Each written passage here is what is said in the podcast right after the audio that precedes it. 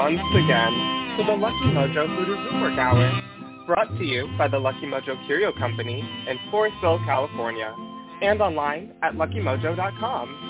I am your announcer, Evan Lionheart of EvanLionheart.com in New Jersey, and in just a moment we'll be joined by our co-host, Catherine Yronwode of LuckyMojo.com in Forestville, California, ConjureMan of ConjureManConsulting.com in Mission Viejo, California, and this week's very special guest, Ms. Robin of robinsmojo.com in Northern California, bringing us the topic of when spells go wrong. Together, they will take your calls and offer advice to address, ameliorate, and remediate your questions and problems about love, money, career, and spiritual protection using traditional African American folk magic practices of hoodoo, conjure, or root work, as divined and prescribed by the greatest spiritual hoodooist of our time. You can learn a lot just by listening, but if you're selected from among those who signed up at the Lucky Mojo Forum at forum.luckymojo.com and called into the show, then you'll be on the air and receive a free consultation. We'll be going to the phones in just a moment, but first let's catch up with our co-hosts, Catherine Yronwode and ConjureMan. Miss Cat? Hi. How are you doing, Evan Lionheart? How are things in your world?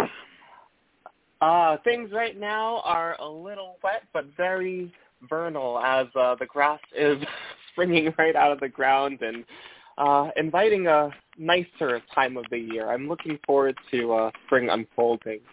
But I'm overall doing very well. Thank you, Miss Cat. How are you? I'm super busy. I don't know what happened, but more people want readings than ever before. And I said last week is probably because of the stimulus payout. But in the meantime, I'm also hard at work on one of two books I'm preparing for the Virtual Hoodoo Heritage Festival, September 11th and 12th. So book number one is Down Home Sex Magic, and book number two is a collaboration with Dr. Jeremy Weiss on a library of occult classics revision and enlargement of the well-known, well-loved, and out-of-print book, Terrors of the Evil Eye Exposed.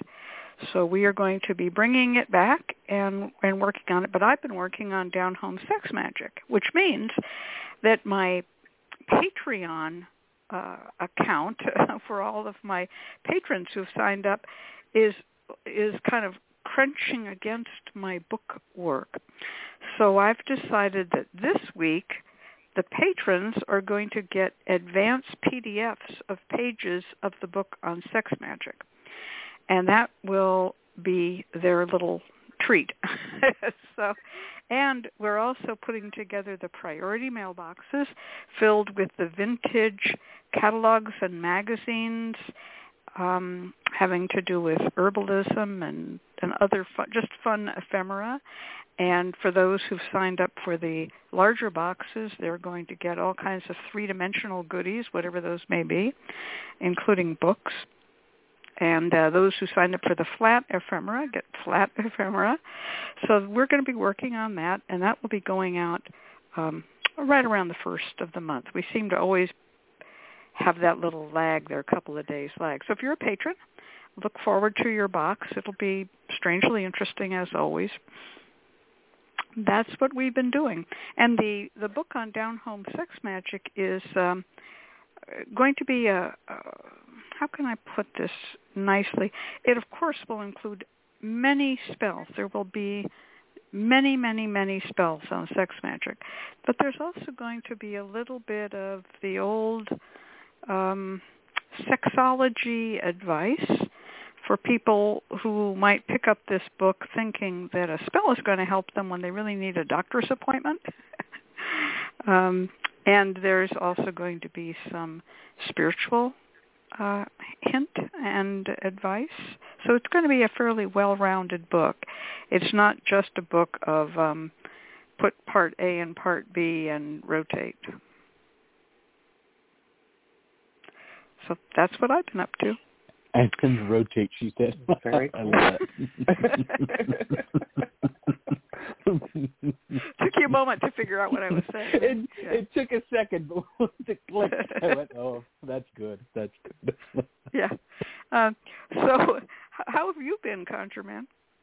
I'm doing quite well. Busy as usual. Like you said, you very accurately said the stimulus check brought in some really, a big influx of readings. So I've been doing that. Very, very uplifting readings so far, which has been kind of nice. I think after the several months of very kind of grim readings, not all bad, but there was an element of like managing expectations, right? As I felt like there was anyone who did any sort of reading was managing expectations and playing the waiting game. Like, yeah, look, I know jobs don't look very good right now, but this is what we're looking at. And so things are turning around quite nicely, and the kind of sort of tone in the readings and the tone in the clients are definitely shifting, and lots of love readings and asking, am I going to find my soulmate this year? I've been without love for this long, will it change? So that's been kind of nice, and I always enjoy doing readings where it's about helping people get their life and act together and really find success and happiness, far more than I enjoy doing readings of like, I need to go on spiritual warfare, help. I do that work, and I do it quite well, but I do love the uplifting readings. It brings a nice change of tone. So that's been what I've been up to, so I'm very happy with that. But I'm super, super thrilled with our guest today. I'm very excited to have her on. So very much looking forward to chatting with Ms. Robin. Yes, Ms. Robin, welcome to the show. Welcome. Thank you. I'm just like you. It's so good to have you here. You're not on this show as often as I would wish, but I'm so glad to have you here. And I'd like, first of all, for those who don't know you, Ms. Robin is just a wonderful root worker and natural psychic reader. What's been going on in your world? What have you been working on? I know, I'm not going to try to anticipate here, but I know that you were on the organizing committee for the 2021 Virtual Hoodoo Heritage Festival. Yes, and that's a lot on my plate, and trying to bring the best Virtual Hoodoo Heritage Festival this year for everyone, and for everyone to enjoy. And, this year is going to be so dynamic with the guests that we have and the things that you're doing in your book, Down Home Sex Magic. I can't wait to even read it. Oh, thank you. You're not typing fast enough. Okay. And other than that, like you said, I've been getting a lot of people wanted to know about jobs or their love life or they're fighting for this one man. I've been getting a lot of those. Oh, God. But it's been uplifting, and a lot of my ladies have been uplifting and not wanting to do such drastic things, and that really brings a joy to my heart. Well, I just want to say one more thing about the Hoodoo Heritage Festival. What you told me is that the site, the hoodooheritagefestival.com site, will be updated to reflect the new festival. Because we do this every year, we update it. That will be on April 1st, and tickets will go on sale May 1st. Is that correct? Oh, wow. Yes, that is correct. All right. So start saving up your little pennies, nickels, dimes, quarters, 50-cent pieces, and dollars now, and set them aside under your big lodestone, and then later you will wrap them in a piece of paper saying Hoodoo Heritage Festival and mail them to Ms. Robin or somebody. No, we'll just be selling the tickets online. But we want everyone to get ready for it. It's going to be a wonderful festival. We have a lineup of great people. And in addition to the ones I just mentioned, ConjureMan is going to be working at the festival doing a workshop on protection magic and around the world. And Papa G., who's been a guest on this show many times, and many people know Papa G., he will be doing a book on amulets, charms, and talismans. And so that's going to be wonderful. And we do have Deacon Millet and Lionheart. Yeah. Oh, yes. And Evan Lionheart. That's right. Evan Lionheart will be doing a workshop on astrology in conjunction with a book that's our first e-book that will be put out by Deacon Millet. And so it's, there's a lot going on, and people have asked for e-books for a long time, so this is going to happen. And speaking of Deacon Millet, I just want to put a shout-out also to him, to Evan, and to others who have worked on the Hoodoo Psychics newsletter. There will be a newsletter coming up that will have all kinds of spells and ideas in it, both for Passover, which is happening right now, and for Easter. And so there's a lot of magic around both of those holidays, and there are articles on both of them in the Hoodoo Psychics newsletter that's upcoming. If you don't get the Hoodoo Psychics newsletter, just go to hoodoospsychics.com and sign up for it. It's completely free. And you can also learn about the readers who are there online.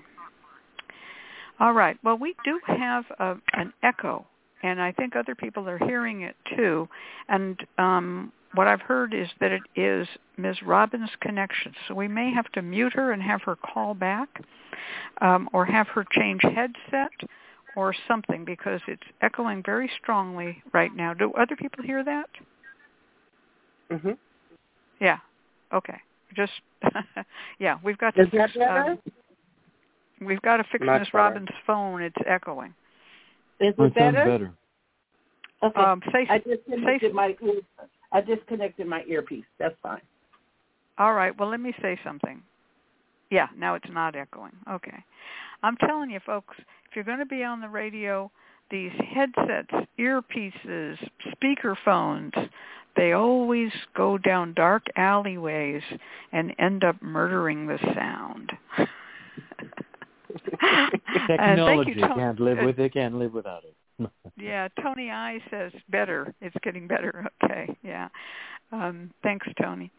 All right. Well, we have a topic today, and the topic is when spells go wrong. Now, I'm going to do a little introduction to this, and then I'm going to turn it over to Ms. Robin. So when spells go wrong can mean different things to different people. One thing that it can mean is that you do a spell for love and the person ends up hating you. Another one is that you can do a spell for love and end up catching your house on fire. There's different kinds of wrong, in other words. There can be a spell for love. The guy loves you and turns out to be an absolute shit on wheels and wrecks your life, steals all your money out the bank, beats you black and blue, and runs off with the bartender. Was that the spell going wrong, or was that you persisting in a spell that wasn't right for you? So there are many ways that spells can go wrong. There's the idea that spells might backfire, that if you ask for one thing, a jokingly sarcastic, mean-spirited god will flip it on you, and you ask for health and you die, right? Yeah. Oops, did you pray to the wrong god, or did you do the spell wrong? Or was that something else that wasn't a spell going wrong? Do people blame spells and say the spell went wrong when actually they were asking for the wrong thing? They were trying to remedy something with magic that should have been remedied with medicine or psychotherapy. There are many reasons that spells go wrong, and there are many definitions of what it means. So, having said my piece, I'm going to turn this over to Ms. Robin. Well, I agree with you in everything that you said when spells go wrong for love. A lot of times people have, and this happens to me a lot, that women come to you and they're fighting over the same man. The other person has a practitioner. The other person might have another practitioner. I just had one today where it was like 3 women fighting over one man, and everybody had a practitioner and was working. So what happens is a lot of times it's not the spell going wrong. It's too many people throwing too much stuff at the universe for one person.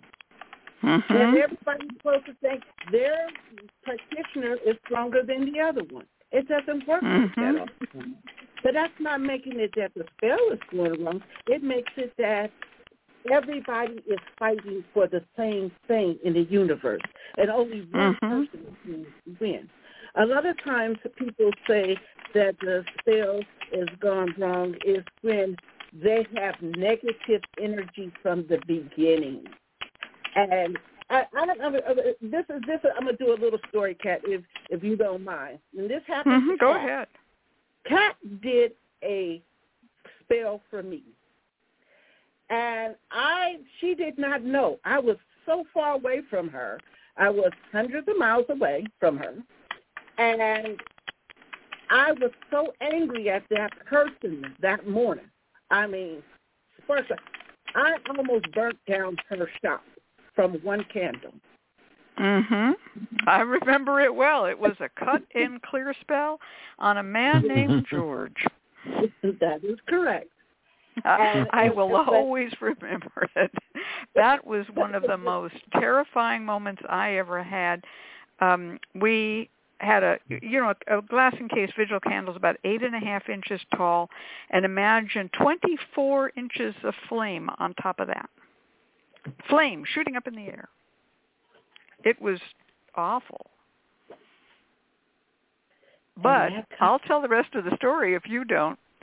So when I called up Ms. Robin, and I said, something's gone terribly wrong with your cut and clear spell. We had to put it out. We had to put a metal plate on it to kill the fire, right? And she goes, what cut and clear spell? I said, the one you asked me to do on George. And she goes, oh, we made up. No, I didn't start that day. I was angry. Remember? Yeah. I said, I was very, very angry at him that day. Yeah. Very, very angry. And that's then when I put it out, you said, oh no, don't bother lighting it again. I'm okay with him now. And yeah, I was okay with him, dealing with him, but I wasn't with him anymore. But the whole point was I had, when she lit it, and I didn't even know she was like it, I had negative energy. And that negative energy went into that spell that she was doing. And what that's saying is sometimes if you have a negative energy, a client can have a negative energy about the whole situation, and a worker is working for them, and it goes haywire, and you don't know why it's going haywire. It's because the client has the negative energy. And then they'll say, oh, the spell went wrong. No, it's your negativity that made the spell go wrong. Right, and so doing a cursing spell for a root worker who's already cursing can multiply the effects. In other words, it looked to me like the spell went wrong, but the spell just basically gave her all she wanted and more. She really did want to cut and clear with him, but she was ready to burn the house down at the same time. That's how angry she was. So you got to take a gauge of your client, that's for sure. I'll never forget that one. That was because I thought, what have I done? But she was like, oh, no, I want him dead. She was out there. She made up with him, though, right? I mean, you got to be okay. We're good friends now, but that's another story. But that's another story. That's right. Another thing is when people are fighting, and they sit up there fighting over the same person. That's another way where spells go wrong. Now, I wanted to take a step back on not going for so much as the love spells, is when people are doing black work, dark work, when they're doing spells. A lot of times people use playing with Ouija boards or they're playing with the scaro mirrors or candles or whatever, and they're using them as like parlor tricks. You don't know what kind of door you can open, and definitely don't know how to close. Doing dark magic is very scary when you really don't know what you're doing. A lot of people just read things out of a book, or they just sit up there and get something off of the internet. And a lot of times they don't tell you everything on that internet of how to go with the spells exact. Everything is what you have to practice, just like making a cake. You have to practice until you get it perfection, okay? And that's what is happening with spells. When you're doing dark spells, you need to be with somebody that knows what they're doing, or even sometimes some workers, like myself one time, gets a little cocky and forget to do steps and can make havoc not only on themselves but probably on the client. Mm-hmm. So spells can go wrong in all. Uh-oh. We lost Robin. Nope. Nope. Oh, Robin, yeah. We can't hear you, so you're going to have to fix your mic or call back in. Oh, there we go. Can you hear me now? Yes, okay. Now we can. Okay. It's not what you're doing. It's how are you doing it, mm-hmm. and what energy that you're putting into it. That is a lot of what doing a good spell is. But when you're doing it wrong and getting careless, that thing can backfire on you real seriously.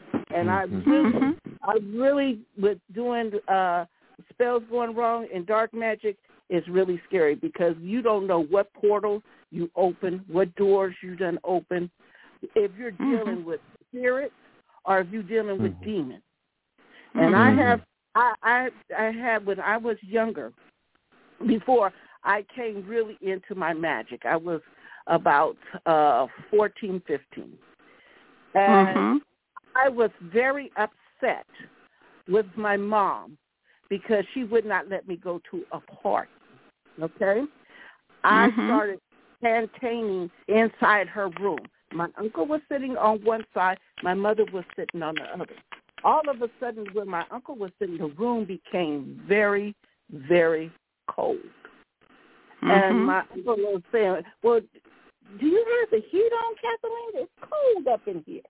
And she said, it's room temperature.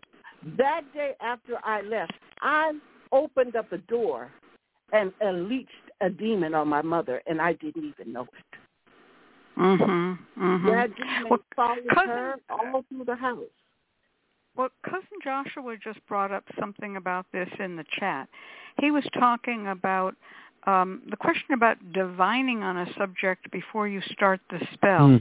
And he also mentioned that people who work with ancestors and perhaps work unconsciously with ancestors often have this unpredictability, which is what you're talking about, where you didn't quite prepare yourself for what you were doing. And I have found that it really helps, if you're new at this work, to find a reader who will just tell you through a reading what is the kind of work you should be doing, rather than just, like you said, look it up on the internet and just start mixing chemicals together in your lab. You know what I mean? Blow the lab up. People, young chemists do that and sometimes blow their hands off. Well, the same thing can happen with spell work. But you are particularly right. It is more likely to happen if you're doing dark work, because there are wicked spirits who just sit around laughing and would like nothing more than to mess you up, and they will. Whereas if you're doing healing work, it's less likely to backfire, because angels aren't that kind of beings. They don't come in and say, how can I mess up the incision on this guy? They go, how can I heal it?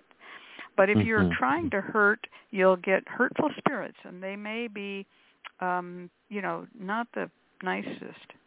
What's your experience with this, Conjure Man? What do you have to say? Yeah, I haven't had a lot of spells go awry, but some have every once in a while. It's not too common. But the way that I've seen it, there's sort of four things that cause things to go wrong. First of all, magic doesn't randomly go wrong. I should be clear about that, because we do get some weird ideas like, oh, I cast a love spell and my granny died. Like, no, that you didn't cause your granny to die. You know, that's not what happened. You get some weird, I think, fear-mongering, I should say, scaring about magic. Every time you do magic, you know, you never know what the consequences are. Hollywood bullshit, mm-hmm. right? You see this a lot, right? But there are times where things go wrong. And for me, they come down to four things, and these are what I call the four pillars of fuck up. the four things that can just make things go wrong. The first is it's a matter of clarity. Were you clear in your intention about what you want? And this is utterly crucial. Magic is guided by intent. If you're doing a love spell, but your intent is to harm, you're angry, like Ms. Robin pointed out, right? The attitude that you bring into it, the mindset that you bring into it, the clarity of your purpose. If there's something confused, that's when you're going to see things end up in weird places. Oh, I've been doing reconciliation spells for 3 months and nothing's happening. I'm like, all right, tell me about it. Every time I light the candle and I think about the times we fight and I think about all the things he said to me and I'm like, oh, well, that's your problem right there. You're lighting love and sweetness candles and you're sitting there angry and fussing in your soul and spirit. So clarity of what you want, the attitude that you bring in. Two, you're using the wrong thing. You're using the wrong spell. Client comes up to you. I get this one probably the most. I did this honey jar, but it's not working. Okay, what'd you put in the honey jar? We'll put red peppers in it. Okay, well, you're already kind of a little bit confused there. There's ways of heating up the honey jar. There's ways of heating up love. But you're out there taking this hot-headed man and putting even more fire on top of it.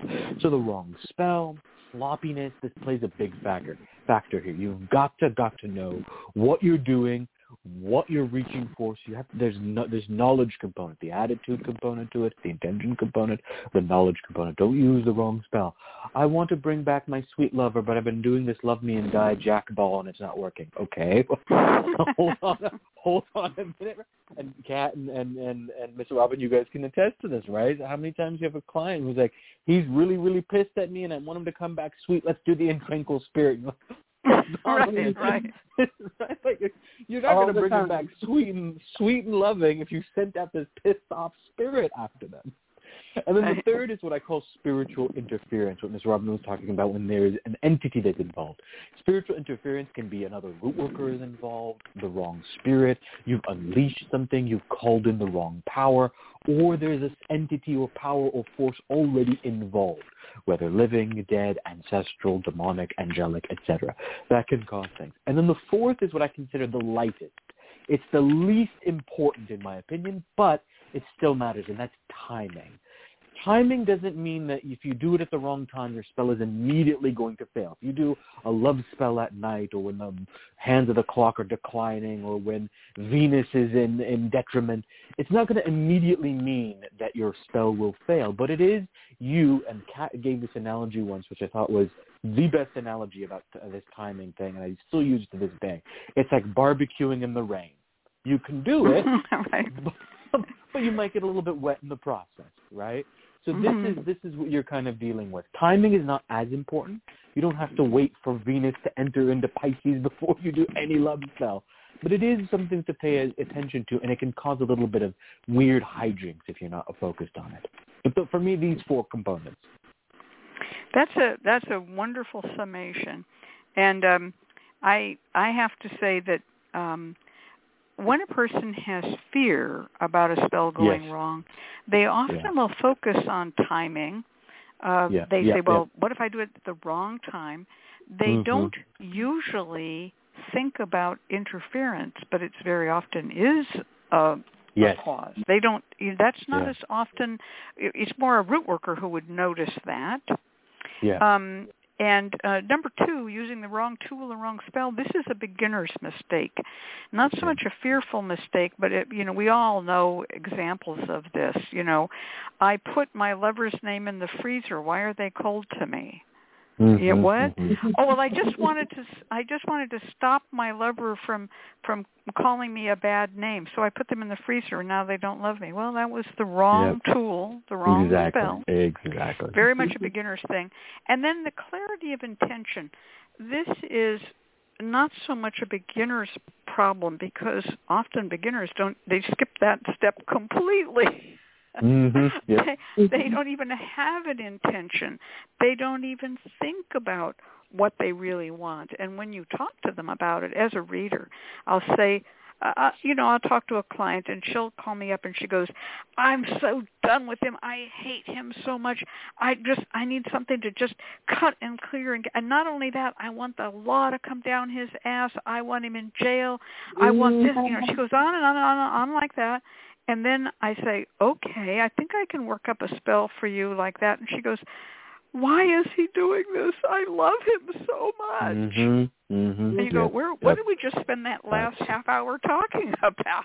Mm-hmm, I get that all the time. This is another thing that I have a pet peeve. Is when a lot of clients call you, they have dealt with this worker, this root worker, but everybody is dealing in different types of magic. Yep. Oh, yes. That can really cross you up. Some were doing... They might get a person might be doing Santeria, another person might be doing the power, another person might be doing hoodoo, another person might be doing something with Wicca, and they just get these people at random, but they never ask what they practice. Mm-hmm. That's right. Mm-hmm. Yeah. That's right. And not only that, Ms. Robin, they will then have one person bringing the law down on the guy, and they'll have the other person sweetening him, and one will be, calling on Isis from the ancient Egyptian pantheon, and the other will be, calling on some ancestor of war. I mean, it's just, you're just going to go, what the hell is going on over that person?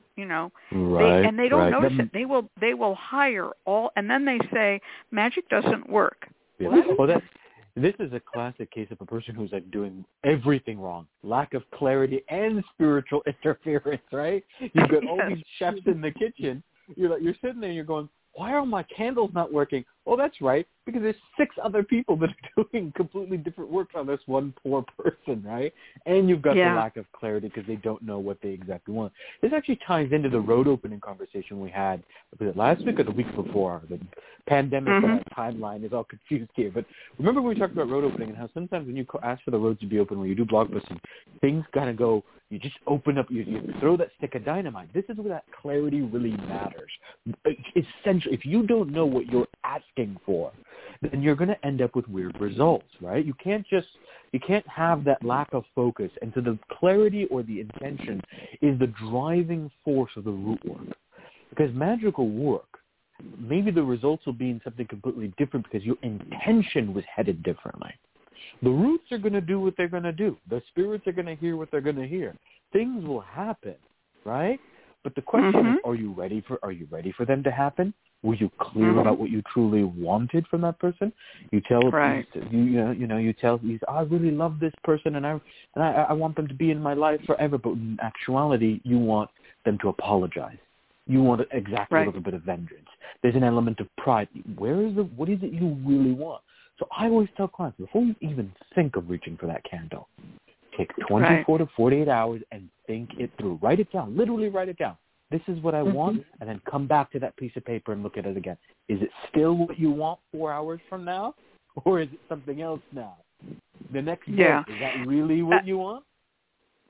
And there's another factor which it does not cause spells to go wrong. It's not one of the 4 pillars of fucking up, but it is an outside kind of loose cannon thought that happens.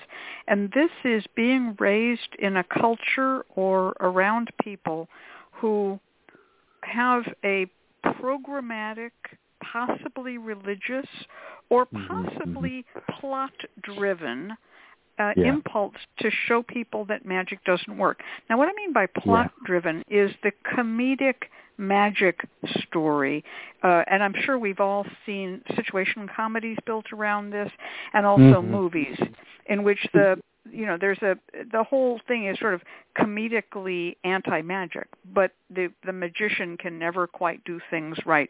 The love magic always backfires. So that's plot-driven.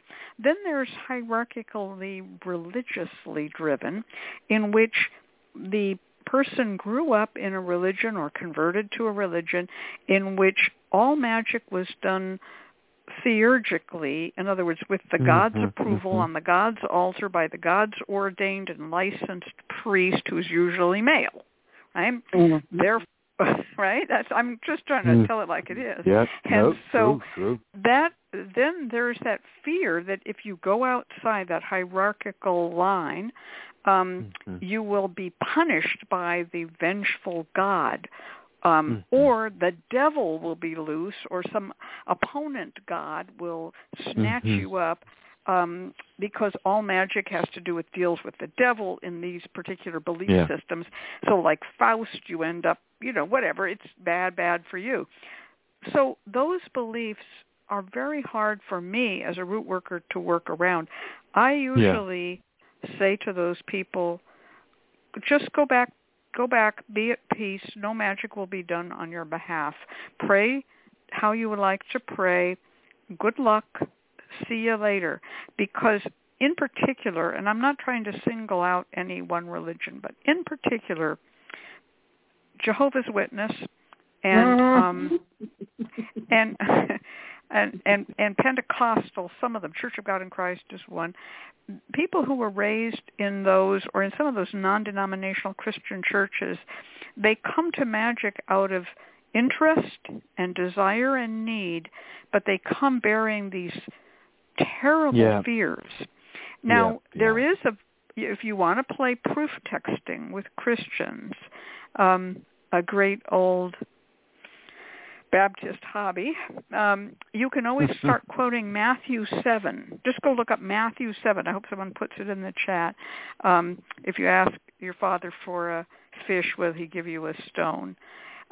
Matthew 7 has through 10 has Matthew 7 through 10, I believe is what it is, chapter 7 through 10, has a lot of information which you can use as a root worker to take that harsh fear off of people if they were raised in that religion. Of course, you won't take it off of other people, but it'll take it off of Christians.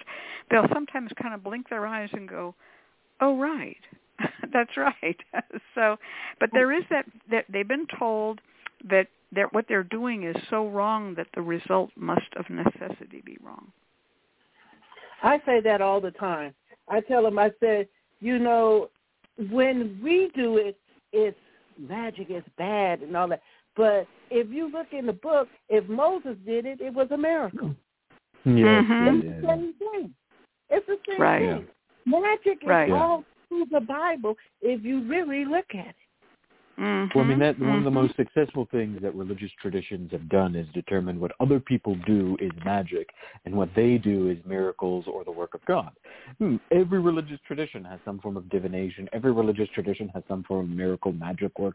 It's all there, but what they've done successfully is convinced that anything that exists outside the order, as Ms. Katz very rightly puts, right, is fear-inducing, bad, evil, going to lead you into darkness. And that really can mess people up when they're doing them. This is, and it's picked up in our cultural entertainment and whatnot. And this is what I mean when I say there is a Hollywood sort of depiction of magic. That you got to be careful. You light that candle, you never know what can happen. You never know. You know, you're asked for money and your grandma died, that type of thing. You see that a lot, and that type of thing. And you spend some time with clients unpacking it. That can really, really mess you up. Not because the magic is going to do evil things and enact its punishment, or you have to pay some type of spiritual price for the work that you're doing. Give up your first child in order to get the success you're looking for. No, it's your own fear. You're going in and you're asking the universe to grant you something, but at the same time, you're asking it from a poisoned heart. You're putting in that power of fear into the work that you're doing, and that can really interfere with it. It's not going to cause all things to go wrong, but you won't get the results you want. You'll ask the universe, you'll ask God, the creator, I really want this job. But you're terrified in the process that somehow you're going to have to give up your firstborn or you're going to have to sell your soul or whatnot. And then the universe doesn't answer and you go, oh, of course, magic was fake all along. So it's this sort of self-fulfilling failure, I call it. Self-fulfilling failure. But it does stem from this deep, deep-seated fear. One of the greatest approaches to ensuring that your magic works is come in with an open mind, open heart, and then to let the universe take over. Let God take over. Hand it over, and what happens, happens. And you'll be surprised at the results you get and how quickly things manifest. I just have to jump in. I gave the wrong text. I said Matthew 7:7-10, and it's Matthew 13:7-10, and about six people, including Miss Michaele, and Evan corrected me. So just want to make sure that was right. And I said, if you asked for a fish, would he give you a stone? But it's if you asked for a fish, would he give you a snake, a serpent? My memory. Even but then better. It also says, if you ask for bread, will he give you a stone? So it's I got it kind of twisted. Sorry, folks. I'm not as good a Christian as I am a Jew. It's a fantastic verse. A fantastic verse. Well, let's talk about another thing about spells going wrong. Oops! No, now Shiva says it wasn't Matthew 13 after all. It was. Damn, folks. Okay, try Matthew 7:7-10. That's what I said originally. That's what I had. Miss Michaele says that's all right. She's so kind to me. That's okay.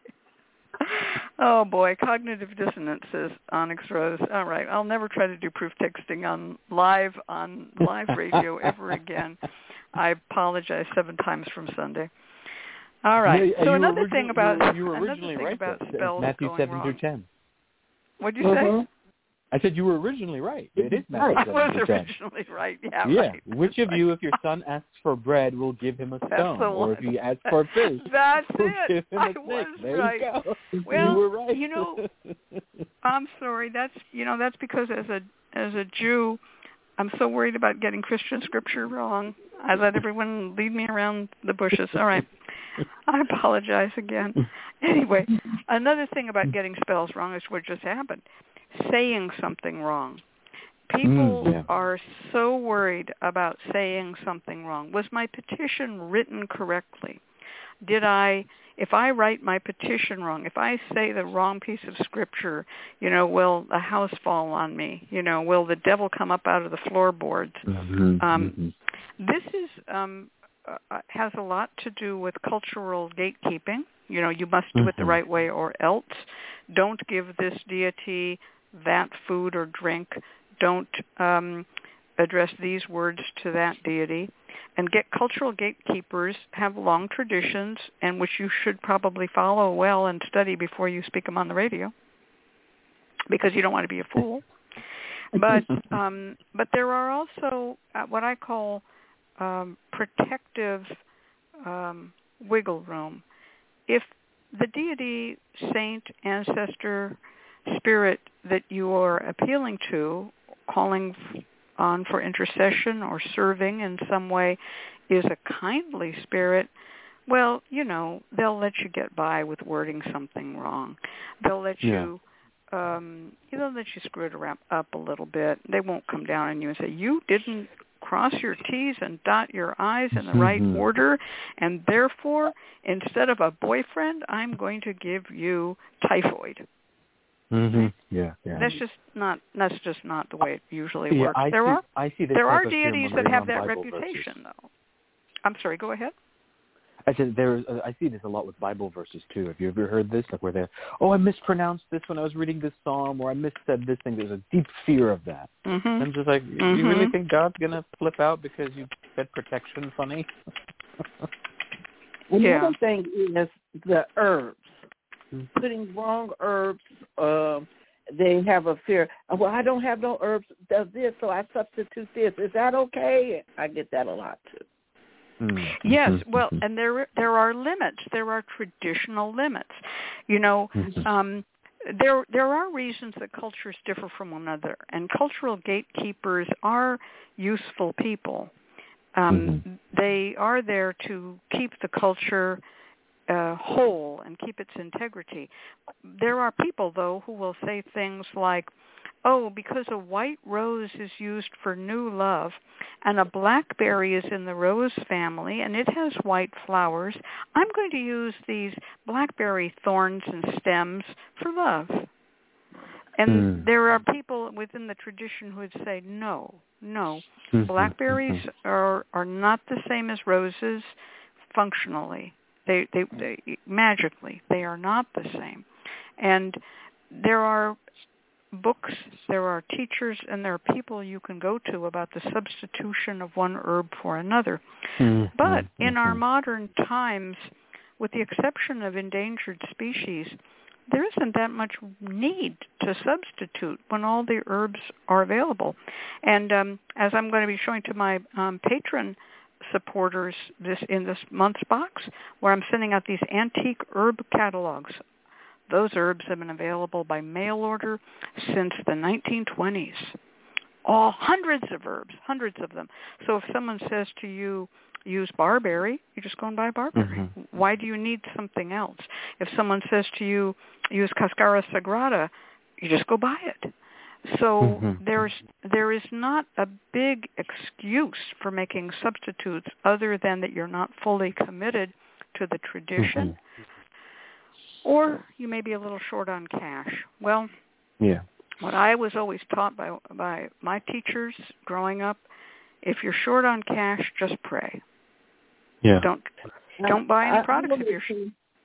A lot of times, and I'm not trying to be facetious to anyone out there, but a lot of times everybody's not like Lucky Mojo. But a lot of times you go to these local candle shops, and I have seen this happen many, many times. They will go in there for maybe love work or protection or money, and they will put the same oil on each candle. And they will not put no herbs, and then they'll put a little bit of glitter. And they'll go wrong right from the start. So, yes, this is what we used to call green for green and brown for brown, in honor of the man who first used that phrase with me, a man who had a fairly large store in Texas. And he was showing me his bins of herbs. And there was a bin for five-finger grass, and it was empty, and there was a bin for catnip, and it was full. And he just literally grabbed handfuls of catnip, threw it in the five-finger grass, and said, this is where we do green for green and brown for brown. I saw him do it.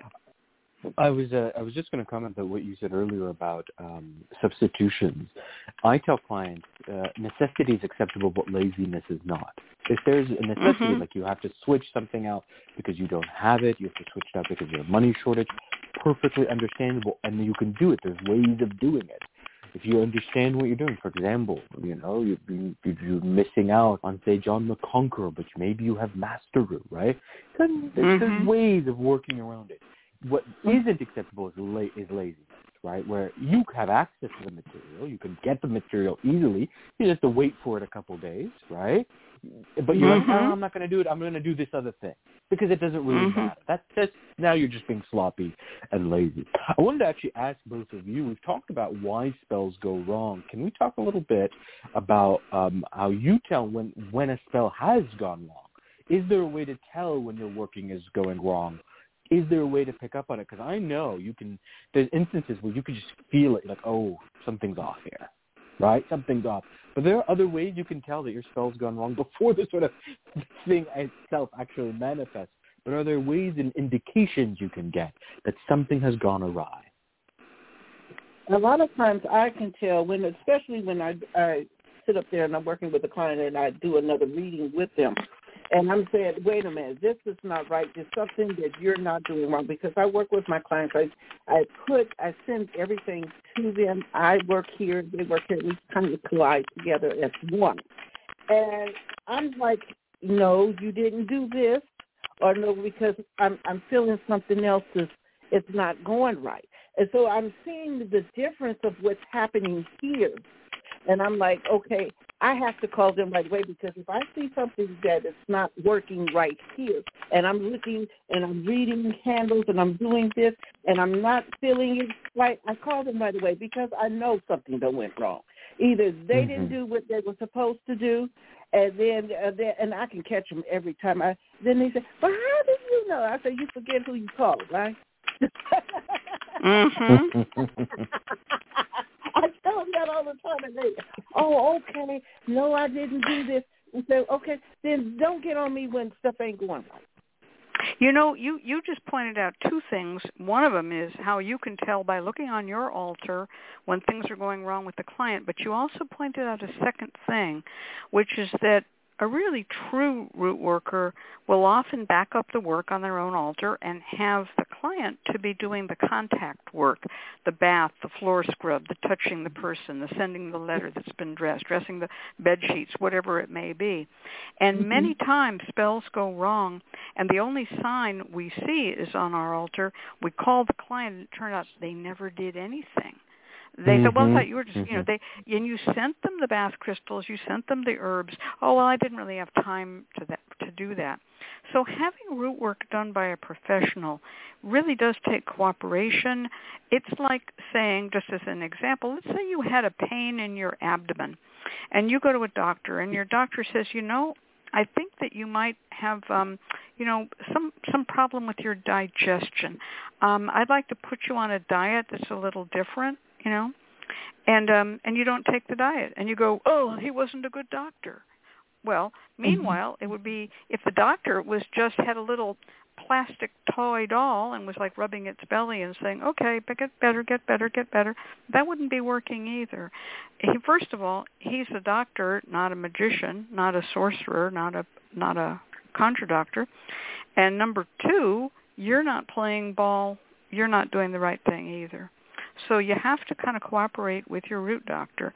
And I'm so tired of these people who, they call me once a week, you know, and they say, well, blah, blah, blah, it's still bad, or this is still happening, and this, you know, your candles aren't working for me.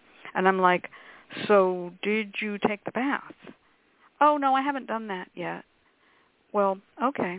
Then later, if they have any sense, because I keep on hounding them about it, they'll call back and they say, you know, I took the bath and I felt so much better. I guess your candles were not of any value at all. It was just the bath. And I'm like, just think, if you had done the bath while I was burning the candles, we could have had twice as good a result. But some people are just not happy. I had a client a long time ago. And I it's a spell that I hate doing, and it was a death spell, and I really hate doing that. So anyway, I did it, and I already had told her before it even started that her marriage was dead for 15 years anyway. Even though she put in 30, her marriage had already been dead for a little over 15 years. And the person that she wanted, well, his mistress, and the man was so in love with her. Well, to make a long story short, I end up killing the mistress. And I hate saying that. And the woman died within 6 months of cancer. It came from out of nowhere. But, and she died. Her husband was with the mistress by her side, and she died on his birthday, and he went crazy. But the whole point was, I told her, even if they broke up or even if anything goes wrong, that he wasn't coming back to her. He didn't believe me. Oh, you're not strong enough. You did. Well, I can't remove nobody more than dead. Right, that's right. Okay, that's so right. She still wasn't satisfied. Yeah, so there was a question here about.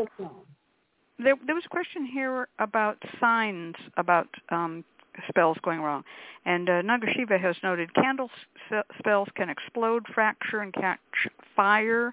Candle holders can crack, says Doc Murphy. Mojo bags can fall apart or get lost. Shiva says honey jar spells can fracture, fragment, and burn. Doc Murphy says she put a paper in her shoe, didn't notice, and went into the tub with it. And I'm going to say another one is going to a graveyard and getting arrested for trespass is also a sign that the spell is getting to go south, go wrong. Yeah, absolutely. Yeah, these are all very clear ones. If you set your altar on fire, you've done something wrong, right? Something has gone awry. Nothing is going wrong. It's not meant to be. Yeah. But on the other hand, people think on the other hand, though, let's say you do a love spell for your boyfriend to come back, and your 18-year-old cat gets kidney failure. Don't go running to the Lucky Mojo Forum and say, my spell backfired, now my cat has kidney failure because I did No. That was your cat getting kidney failure. You can't bundle everything together. But I see that happen so often. Well, that's that fear mentality, right? Yeah, fear mentality, unrelated, things that are coincidental, completely unrelated, especially when it's an aged cat. And that's an actual true one. That actually happened. And so I said, well, let's do some work to get your cat's kidneys, disease under control. And then, of course, the boyfriend spell got kind of left in the lurch because the cat was actually more important than the boyfriend. Yeah. Well, the other thing is that what you bring in is going to determine how you see the signs. Remember, signs are extraordinarily subjective, and so if you come in with that fear mentality, then you're going to only see those negative signs. I've had instances where I've instructed clients to burn candles, and I got very panicked messages of, "Oh my God, I saw no sign when I burned the candle. Is that a bad sign that I saw nothing?" I saw no sign. And I'm like, the candle left nothing behind. I'm like, that is a sign itself. Your candle burned clear. It's beautiful. That's good. Don't worry. Yeah. So that's that confused intention, right? You go in there, your mind is kind of confused. You don't kind of know what you want. You're not quite clear. You're also in a state, the attitude of fear, that even things like a candle burning clear for you is like, that must be a bad sign because I didn't get any sign. So I want to wrap this up with one other thing. If a spell goes bad while you're doing it, if you said all the wrong words and then realized you've really done wrong, or you lit the wrong color candle on the wrong day, or the candle glass cracked, should you give up or start over? And I tell people, clean the altar, clean yourself, clean everything, refocus, and start over. But I know people who will just kind of switch in midstream. What about you guys? Do you like them to start over, or do you say just carry on? It depends on how bad it is. Yeah. First of all, if before my clients do any work, I make them take a spiritual bath for 2 days. One, to take off any negativity that before they start, and the other one to bring positive energy to them, to their work. That's always because then that way they're starting with a clean temple. And that's but I'm asking a different question, and we're going to run out of time.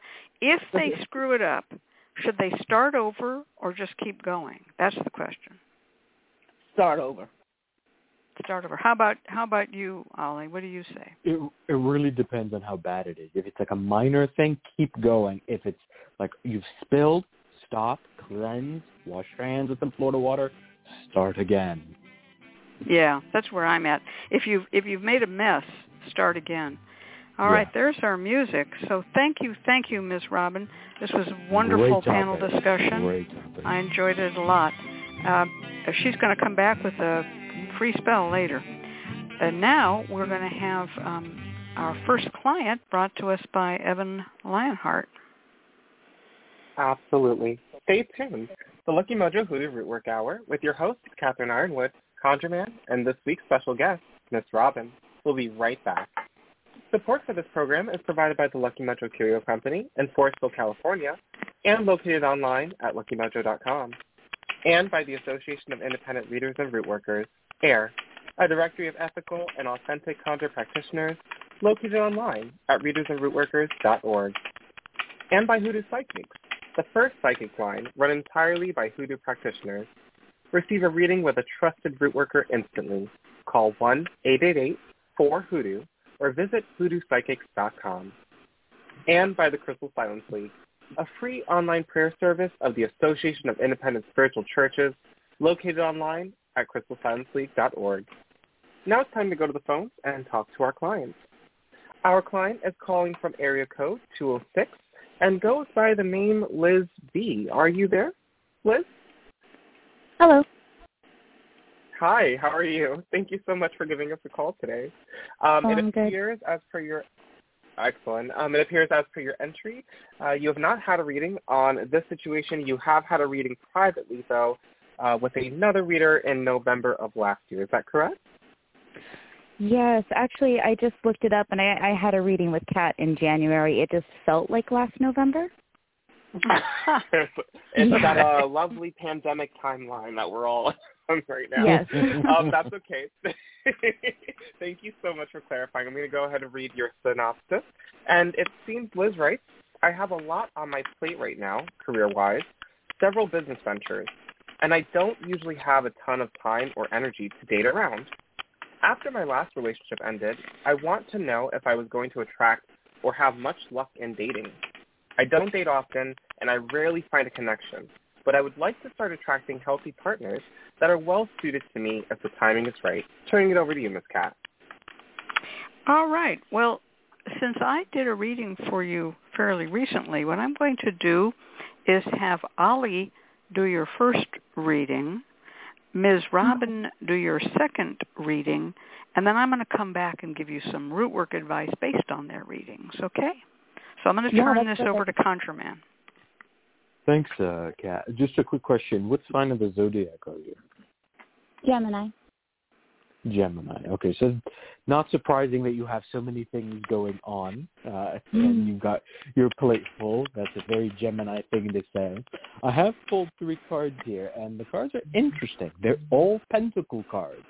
So they tell us right off the bat that there is a lot of focus here on that business, on the business ventures that you've got on the focus where your mind is focused around the kind of multiple plates that you're spinning. The first card is the Eight of Pentacles, and the Eight of Pentacles is quite literally the work card. This is an image of a carpenter or a master smith or an artisan or a craftsman who is working on these pentacles on a bench and then putting them up on display while there's another one on the floor by them. This is an indication that where your focus is at is where your success will be. If most of your focus and energy is around this business venture, then the thing that will fall to the wayside will be the relationship. And that's the coin that's kind of been tossed on the side. That's not to say that you can't have it. The coin is there. The coin is very clearly there, indicating that there may be some potential people there, but your mind is focused elsewhere. And so there's going to be a need to kind of open you up, to help kind of bring your mind and heart so that you're ready for making a real, sincere connection. And that really speaks to our next card, which is the Four of Pentacles, known as the Little King or the Miser King. This is a person who is clinging and holding on to the coin, one in his chest, one on his head, and two under his feet. In many ways, if we see this as a sort of continuation of the Eight of Pentacles, here you are working hard at what you're doing. You've got these really cool business ventures going. Your attention is there. And the fear is that if you kind of take your attention away from it, you might lose what you've got going on. You might lose the success that's there, right? You might lose, if I take time away to focus on love and connection, what will happen to my business ventures? What will happen for all the success that I have been striving for? But here's the thing that the Miser King doesn't quite understand. You can't clutch money. Money must be allowed to flow. And it's the same thing with success, and it's the same thing with love. That your success is not going to go away just because you open your heart towards love. That just because you focus a little bit and say, hey, maybe I'm looking for a little bit of dating, a little bit of excitement, or maybe I want to make a connection, but that's not immediately going to take away or definitively take away in any way, shape, or form from what you've built up and what work that you have done. The final card that we get is the Six of Pentacles, and the Six of Pentacles shows us a powerful, rich person who is successful, and they're doling out coins to poor people or beggars who are down below, and they're holding the scale above. And so what I see here is that, yeah, you will get attention. You will start, if you start dating, you'll start to get some attention. You'll start to, it will become a sort of trickle your way. The problem is that you will be unable to make a very serious connection, a serious and sincere bond with someone because you're so focused elsewhere. The energy is elsewhere. And so what will happen is that you're kind of giving your partial power. This is the coins that are being handed out. Yeah, you'll give it there, but it's never truly sustaining for you. And so what's needed here is not just love magic to attract. You're going to need work that opens up your heart. Love work that says, I'm ready. It puts the neon sign up and says, I'm ready for business love-wise. I'm willing and my heart's open. What happens will happen, and I'm ready for what comes my way. Without the fear that if you do that, it'll take away from everything that you've already built up. You're a Gemini. Don't worry about that. You can do 20 things at once, and you'll be stretched thin, and you'll still thrive. You're a mercurial sign. You all can do it. You'll be fine, I swear. So don't be afraid. You've got a lot going. Yes, you have a lot of things on your plate, but you don't need to pick one or the other, in other words, is what I'm saying. The cards are telling us that you can have your cake and eat it too. Success doesn't need to be defined in such limited ways. That's what I see here for you. You'll definitely start having some dates, but open up that heart, and you'll start to make that sincere connection. We're going to turn this over to Ms. Robin, who's going to do your next reading, and then Ms. Cat will give you some root work advice. Okay, what I see is on my pendulum, and it says that we'll return to you, but it's going to be at a slow pace. It's not going to be something that's going to happen very fast. It's something that's going to take a while, because right now you're not ready for it, because when I turned over the first card, it was the world, and it was in a reverse position. That means that your world is kind of shaky, but you're still being ambitious and trying to move forward, but it's just a little shaky right now. But keep on going forward and moving towards your destination. The second card that I picked was the death card. That means things are going to be ending, but it means that a cycle is going to be ending, but things are going to be moving still forward for you. So another thing is, if you want something for your to be put together, is to put something and to create a mate out of the universe by putting what you want in a mate and what you don't want in a mate. So you do a pro and con list, and then that way you can know what you want and what you don't want. And then what you don't want, you tear away from you, and you burn it. And then the things that you do want, you bring to you. You put you some come-to-me powder and put it in your drawer that you have your undergarments in, or you put it under your pillow. Okay, I'm through. Yeah. Thank you so All right. much. Well, I'm here to give the root work. Ms. Robin gave you an abbreviated version of a cut and clear spell, which is a very good type of spell to use. I was going to go with a different kind of spell work. You can do them both. And what I was looking at was all these coin cards and that ConjureMan got. The death card, not so good. The world card, and I believe she said it was reversed, a little shaky, she said. So I'm going to focus on these coin cards. Okay. What I interpret from this is that you may well find yourself able to meet a suitable mate through business. There's a nice idea here that in looking around at the people with whom you do business, you're not seeing somebody who may offer love. The four of coins, the little king, he always has that extra coin above his head. He's not quite aware of it, you know. The eight of pentacles is the guy who keeps on working, but he has to really face, you know, putting himself on display, right? And so I want you to start using coins, literal coins, or it could be some form of token that is in the business that you are in. The other card, the Six of Pentacles, is the guy who gives out coins to the poor. So let me ask you, what is the business that you have? One is a brick-and-mortar shipping business, and the other one is a family business with my sister where we make candles. Oh, you make candles. Okay. Well, I'm going to... Yeah, and the other one is a brick-and-mortar, you said, shipping business? Yes. Okay. In the shipping business, I'd like you to, wherever things are shipped, try to put together something you can send out that maybe looks like a business card, but it has some sort of circular logo or design that looks like a coin. It can even be, you know, shipping bucks or whatever you want to call it. Send it to everybody. But each one of them, I want you to kiss it.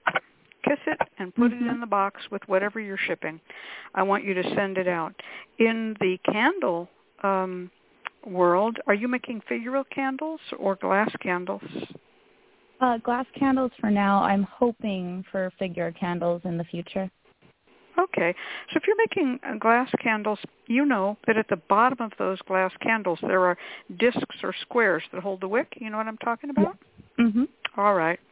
I'd like you to make up a way of praying over those. Those are going to represent the coins. If you have the circular, some are square, some are circular. If you have the circular ones, that's nice. But otherwise, you can also make a line of candles with a coin in them. I want you to start sending coins out into the world, but every coin shall have touched your body, your heart, and be given as a gift to the world, and it will come back to you with someone attached to it. You can use, as I said, coin-shaped things, circular glitter, anything like that. But I find it very useful to give, and that's the fastest way to get things spread around. Give and pray. You may pray Psalms 45 for love. You can just pray Psalms 23 for the blessings of all you want. But how to bless those coins? If you want to, you could make a little oil, blend for them. Might be some come-to-me oil and some love me oil, something of that nature, attraction oil. That would be good for business as well as for love. And make sure that everybody who gets these candles knows that they have come from the heart.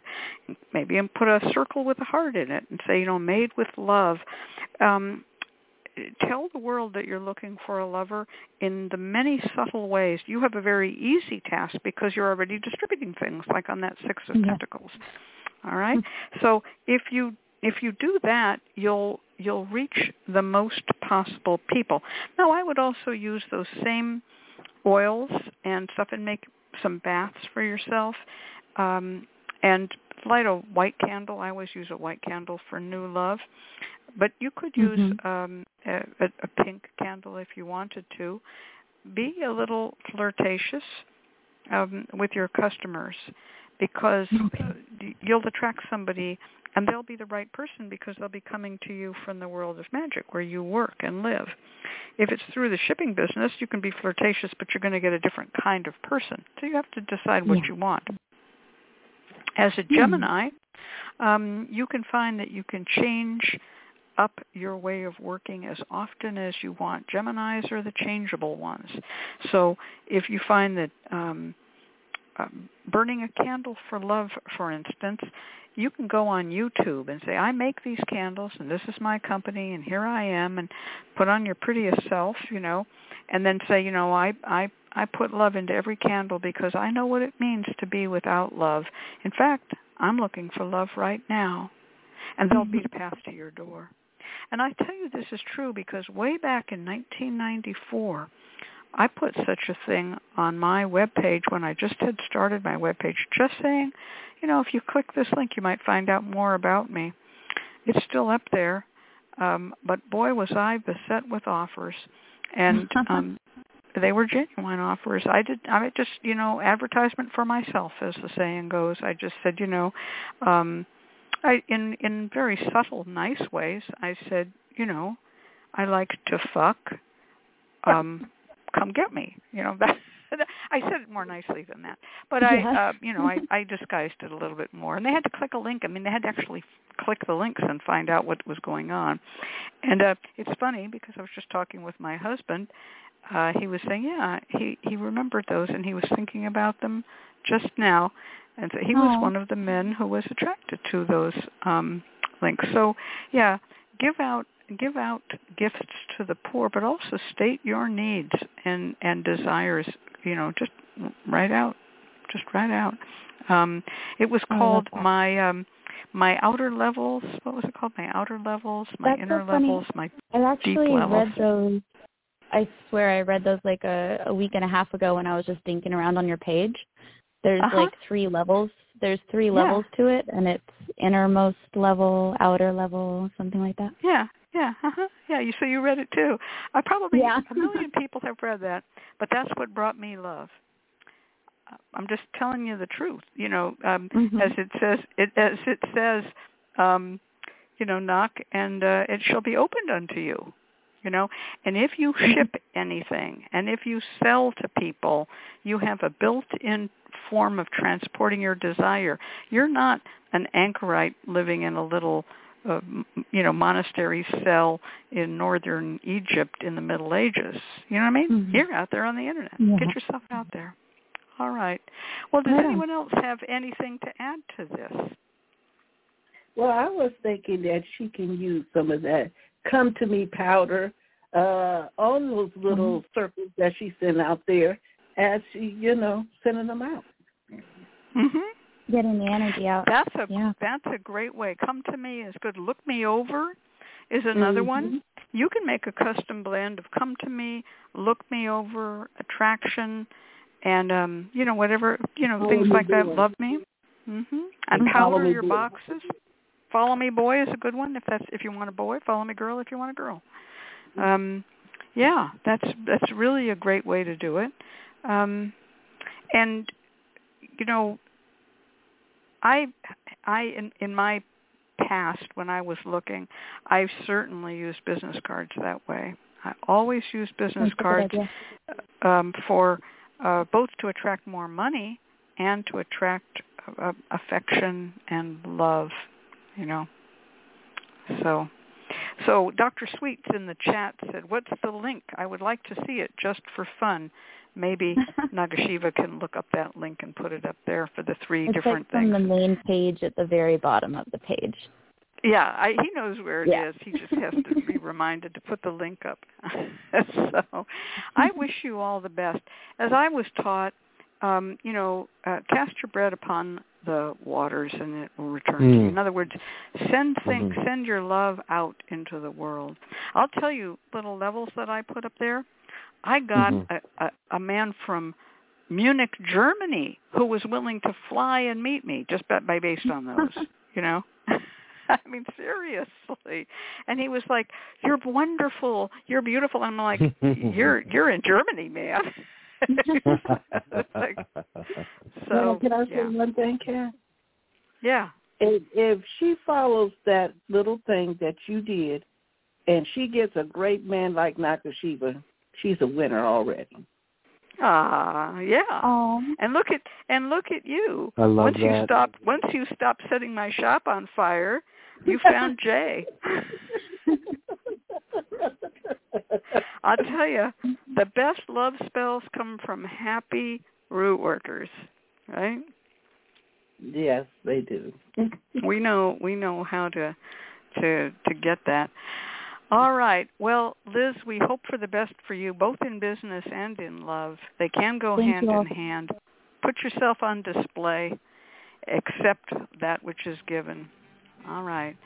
All the best now. And here comes our music, and we're going to move on to the next segment of our show, which is the alchemical, electrical, triangulated, radar-directed radio schedule announcement.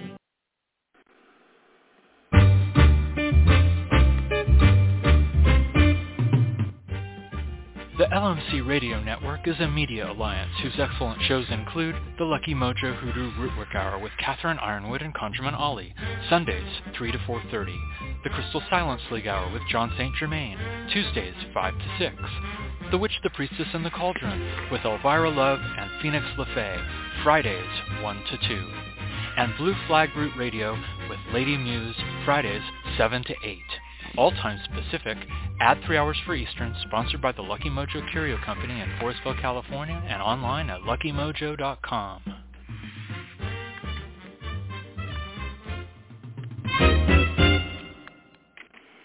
And now it's time to go to our free spell segment with Ms. Robin of robinsmojo.com in Northern California. Take it away, Ms. Robin. Well, the one that I had for everybody was if you had a honey jar, and if you had a honey jar and you wanted to get rid of it, to sit up there, pour the contents of the honey jar either in a rose bush or a jasmine plant. Then take the jar, put it in a red flannel bag, break the jar, and then put it in the recycle, because you always want to recycle things. So you want to recycle your love back out there so you can get some new love to come back to you. All right. Now, this can be used if a honey jar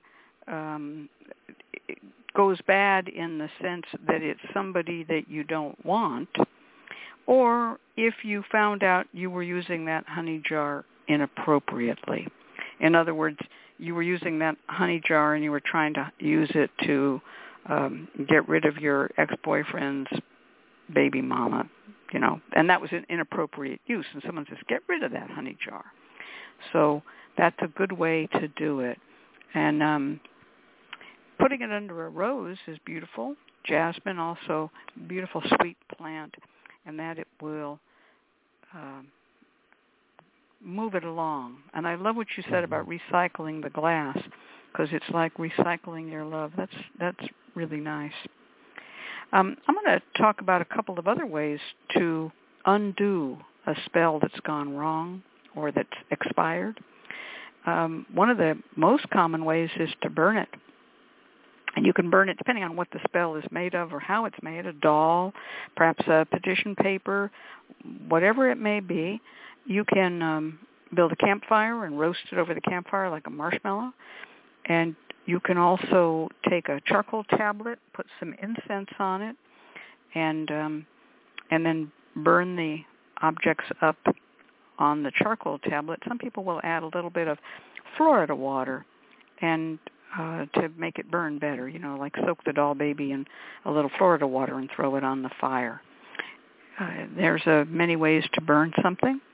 If you burn it, you can do what ConjureMan always says, which is then to crush it and reburn it and crush it and reburn it till it's just reduced to powdered ash. Boy, this is the ConjureMan way, right? Am I right? It's so true. I'm a big believer of ashes upon ashes, if you will. Yeah, ashes to ashes to ashes. And then you have a choice on what to do with those ashes. You can take them to a graveyard and bury them and just say, let it be dead, let the spell be dead. Or you can take the ashes to a crossroads and scatter them in all directions and say, let this harmlessly go into the whole world and just bother nobody ever again. Or if it was a love spell and you decided you didn't love the person, let it go harmlessly into the world and bring love to everyone. And another way to get rid of ashes is just to go to a windy hilltop and throw them into the air. But be sure you stand downwind so that those ashes don't come smash you in the face. And that's a, you know, lick your finger, hold your finger in the air, figure out which way the wind is blowing, and throw the ashes the way the wind is blowing, okay? Another way to get rid of a spell that you don't like is to throw it into running water. And you can put it in a river. You can put it in a bottle with a little hole in the bottle lid and just throw it in the river and let it go downstream and sink. You can throw it in the ocean when the tide is going out. Onyx Rose says, there seems to be a lot of psychology and thought that goes into this. Yes, both psychology and the world of mechanics. Mechanics is important in disposing of a thread. So what Ms. Robin said about recycling the glass makes so much sense.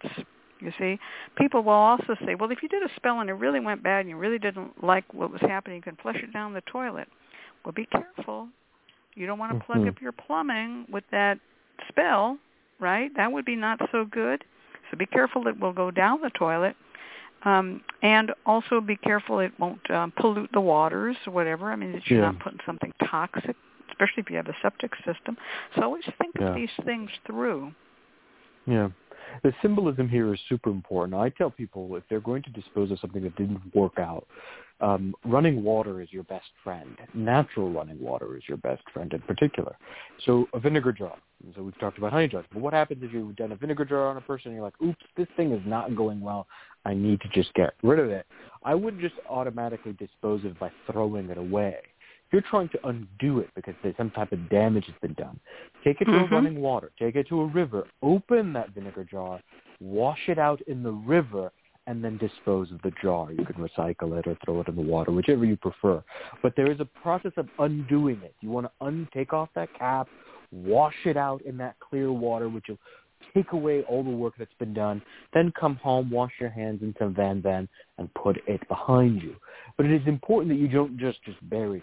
You do undo the work because you don't want to keep that around. This is only, to be clear, if you're wanting to undo the vinegar jar. You're not deploying it. You're undoing it. In the same way that the honey jar didn't work out, this vinegar jar didn't work out, so you're going to now undo that particular working. So running water is a really strong ally. The crossroads are a really strong ally. These are all really powerful ways of helping to kind of deal with spells that have gone awry. But I'm a big fan of take that thing out to the river and wash it in the river. Let the spirit of the river I got to jump in on that vinegar. If you want to destroy the spell, put baking soda in the vinegar. Oh, yeah, that's good. That's good. Yeah. But, so you have an old big cast iron cauldron. You got the vinegar jar, and you put the baking soda in. It just foams all up inside. It'll help clean out your cast iron cauldron. Right? And you can, then you can take that whole thing down to the river. So there are many ways to undo a spell with its opposite. Yeah. Fire spells, candle spells can be put out. If you're burning a freestanding candle or even just a glass candle, though that's a little more risky because you might crack the glass. But if you're burning a freestanding candle and you don't like what's going on, just take it and turn it upside down into a stainless steel bowl full of water. Fire kills water, right? Water kills fire. So if you have something that is moist and wet, add lighter fluid to it or Florida water and set it on fire, right? Because fire kills water. Water kills fire. It's like that old paper, rock, scissors thing, Wrapping it up, tying it up, putting it away. Those are all ways to get rid of a spell that has gone wrong. Phew! That's fantastic stuff. Yeah, as Naim Shiva wrote, chemistry, physics, science at play. All right. Well, let's bring in Evan. He's going to give us our ending announcements, and then we're all going to come back and say goodbye. Absolutely. Thank you, Miss Kat and ConjureMan, and thank you, Ms. Robin of robinsmojo.com in Northern California for being our guest this week. Join us next week for a very special Oracle Hour when our guest will be Stuart Palm on Pendulum Reading. The Lucky Mojo Hoodoo Rootwork Hour was brought to you by the Lucky Mojo Curio Company in Forestville, California. You can find Miss Cat via the Lucky Mojo Forum at forum.luckymojo.com and ConjureMan at ConjureManConsulting.com in Mission Viejo, California. I'm your announcer, Evan Lionheart, joining you from EvanLionheart.com in New Jersey.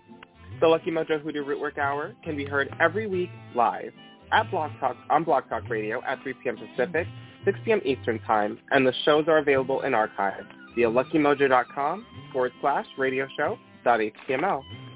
For all of us at Lucky Mojo, I'd like to thank you for being here and invite you to tune in once again next week at the same time, when you will hear the familiar strains of the Memphis Jug Band playing the Jug Band Waltz.